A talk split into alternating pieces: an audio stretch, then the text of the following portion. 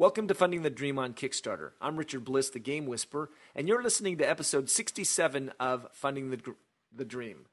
And before we get into the regular show, I wanted to tell you about a project on Kickstarter that's doing fairly well. It's about to end, eh, it's got about just under two weeks to go.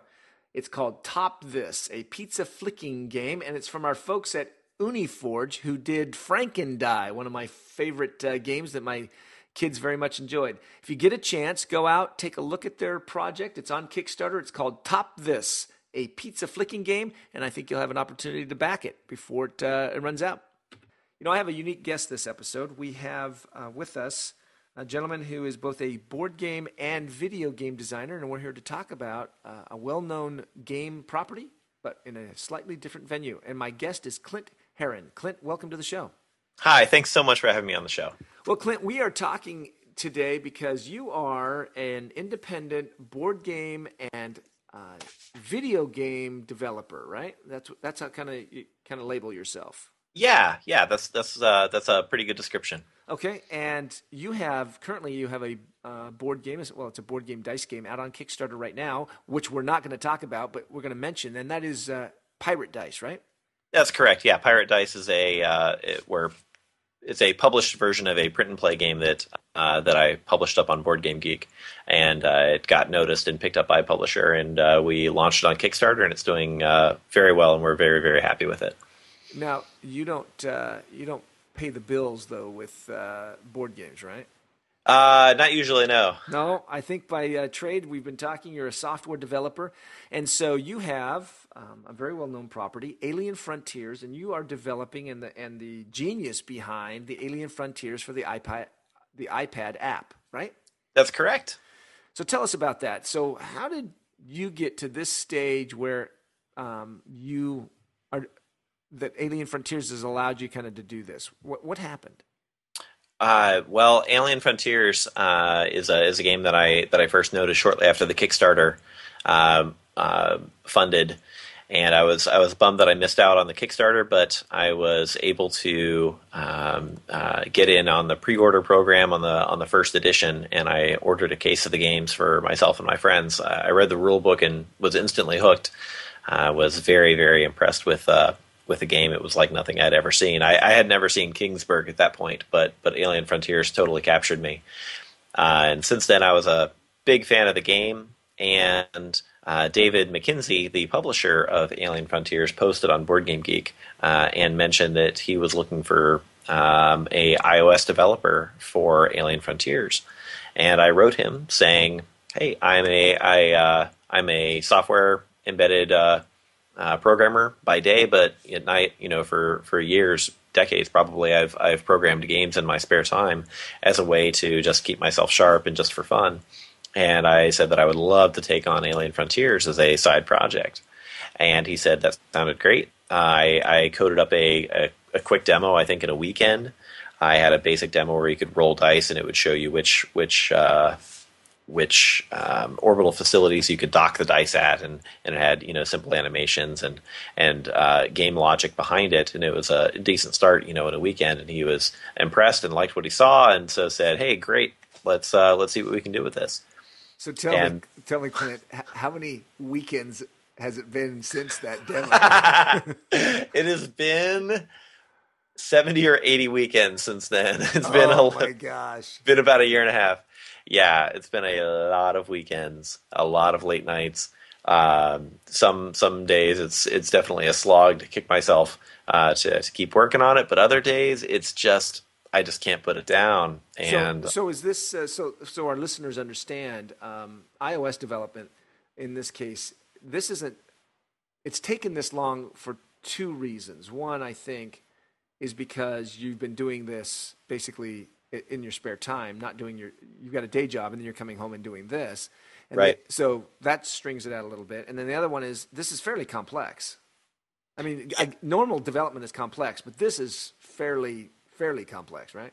This is this is a a more complex uh, game that I'm uh, than than many board games. It's it's certainly not nearly as complex as something like Havre or whatever, but it is it is very very complex in its own right with uh, with some unique challenges. Well, so let's talk about that because when you play the board game, I'm a uh, Alien Frontiers fan. I have a copy of it. When you play the board game, you get no sense of what we just talked about an extreme complex game. It seems actually on the surface a very simple game. Roll the dice, make your decisions, uh, build your uh, you know your colonies, and away you go. It doesn't seem that deep and complex. So what's going on here?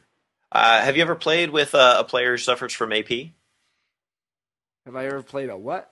Uh, uh, sorry, a, with a with an opponent who suffers from analysis paralysis is what we call yes, it. AP. Right. Yeah, and so Alien Frontiers um, is is notorious for for its its long just you're so free to do so many different options, and a lot of them are near equivalent, but not quite.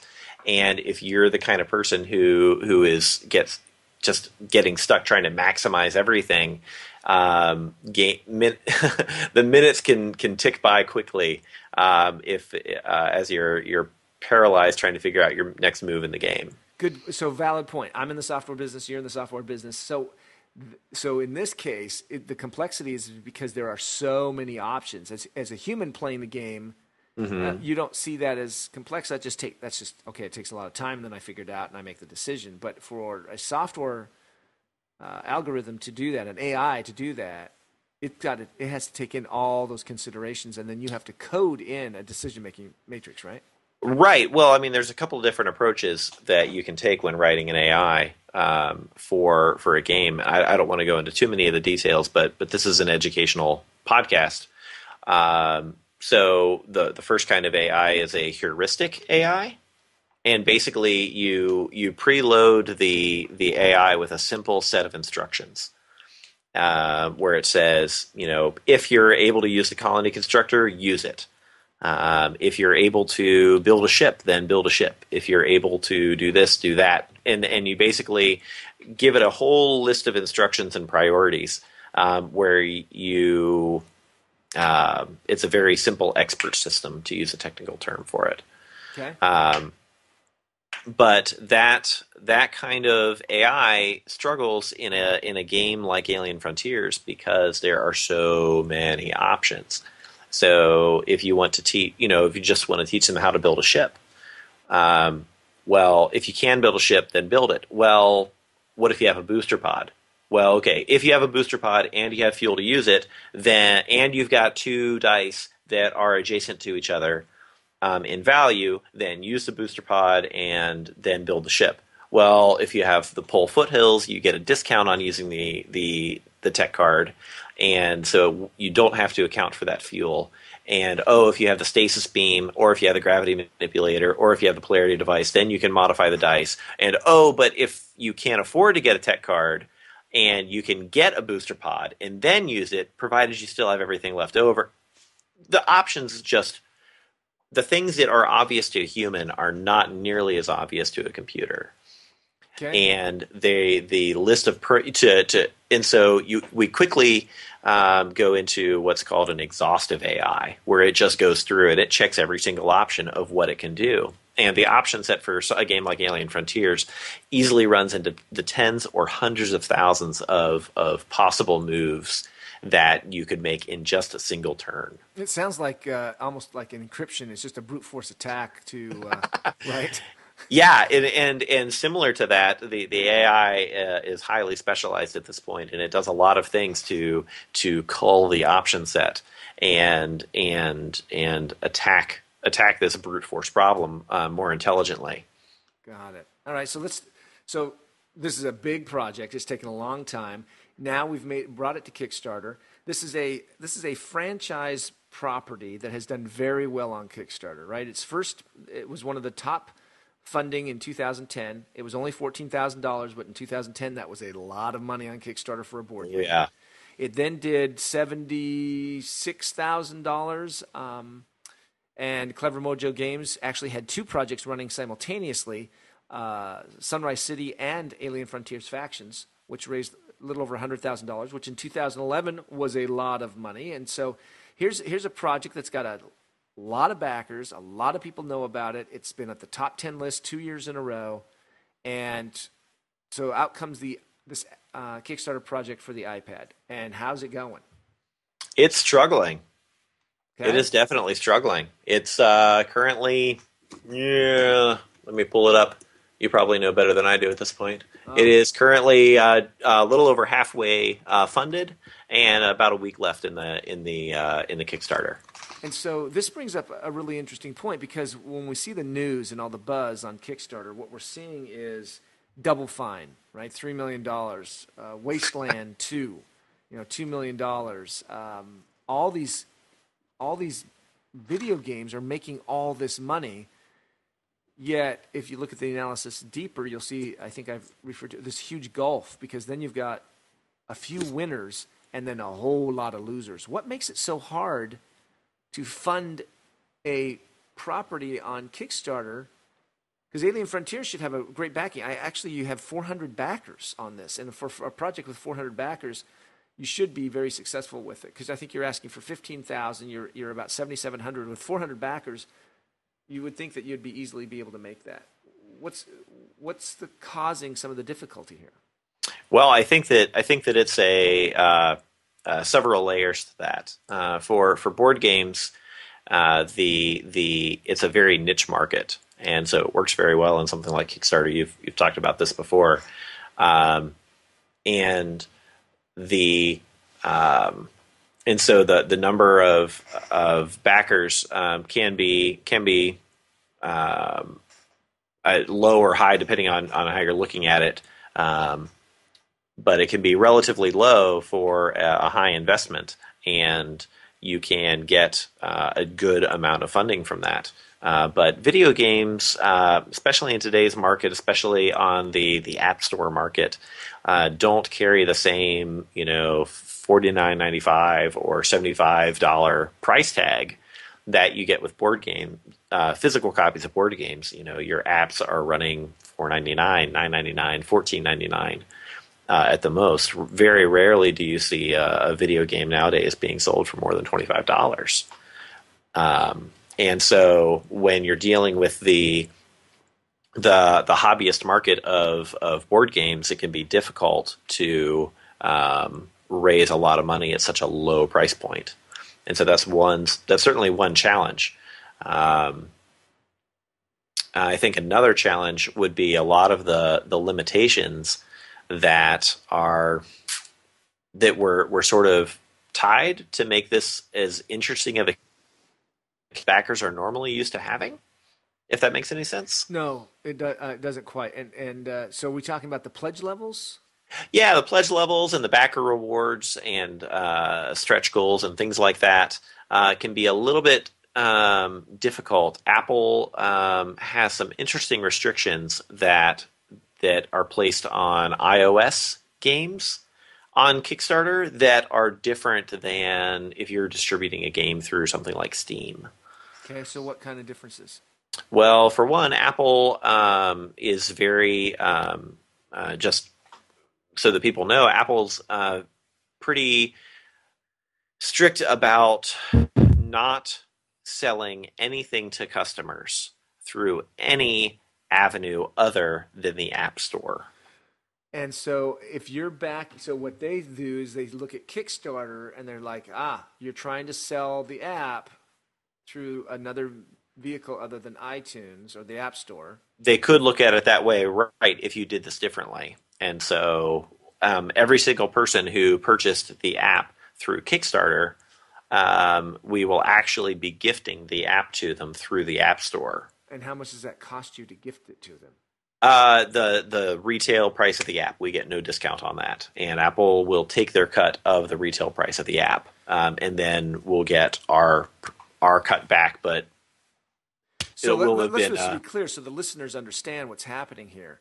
So you have to actually pay money to give the app and then take you got the Amazon discount obviously the Amazon Kickstarter discount comes off of that application but you actually uh-huh. have to pay Apple money in order to gift this to someone and you have to pay that full retail amount I mean You're paying, Right. You're paying money to distribute it. Now, some people could argue that okay, well, you have to pay, you have to create the board game, but we're not actually talking about paying for the manufacturing or creation of this game, are we? We're just simply talking about giving Apple a cut. Right. Right, because Apple takes, I believe it's a 30 70 split, where uh, they'll give you 70% of the pie and they'll take um, 30% of the pie. And so if we pay, we have to pay Apple a dollar fifty. Um, On a Uh, how big of a game? On like a on a on a four ninety nine app, we have to pay Apple a dollar fifty to give to for the to send the app to our customer. There's no other way to to get an app to an iOS device. And then you have to take out the Kickstarter amount. So, yes, this becomes very difficult then to get the product into the backers' hands because of their pledge level. Right. And then the other thing is um, one of the coolest things about Kickstarter is that backers have incentive to back the Kickstarter. They have opportunity to get things and get access to things that they would not get if uh, they just waited for the app to come out on the App Store, for the game to come out on the board on the on the the gaming shelf, right? Like Right, that's what right. that's what people are used to with Kickstarter, and that's one of the coolest. That's that's one of the magic parts of of of Kickstarter that I personally love about it, and why I probably spend way too much money on Kickstarter. Um, but uh, with the App Store, it's it's interesting, and and just if, if you're a, if you're a developer thinking about doing an iOS app, just be careful with this because again, think about what I said earlier that that you are not allowed to sell anything any content, any unlockable content, or anything else like that. You're not allowed to sell that through any means other than the App Store. So basically, anything that you sell in the App Store has to be publicly accessible. Any downloadable content that you have for the game, anybody with a credit card has to be able to get it through the App Store. And if so- you have So any there's on- no exclusivity that you can offer through your Kickstarter to your Kickstarter Exactly. backers. There is no exclusivity that you can offer to your Kickstarter backers that you don't open up to the world with a credit card. And you can't say, well, uh, people on Kickstarter, I will give you this, uh, you know, for the equivalent cost of 99 cents. I'll give you a discount on it, but later people are going to have to pay more for it. No, you can't really do that because everything has to go through the App Store. They could. We could raise the price later. Yeah. Yeah, you could. Or you could actually say for twenty nine ninety nine, you'll get a copy of the board game and the app. There you go. Uh, right, right, which we do have on. Is that one? uh, of the, is that one of the pledge levels? that is one of the pledge levels. Yeah, There you go. All right. Well, it is it is a bit of a challenge, and here's a so you guys have a couple couple of thousand dollars more to go. You got about a week to go. It's a mm-hmm. it's a hot property, and it, it's it's perplexing to see it struggle like this when 400 backers have said they like it, and that's a that's a good, solid, successful project on Kickstarter. it it is. We are very, very, very grateful for our backers. We really appreciate all the support. Uh, it is, and I really hope we can bring this to market.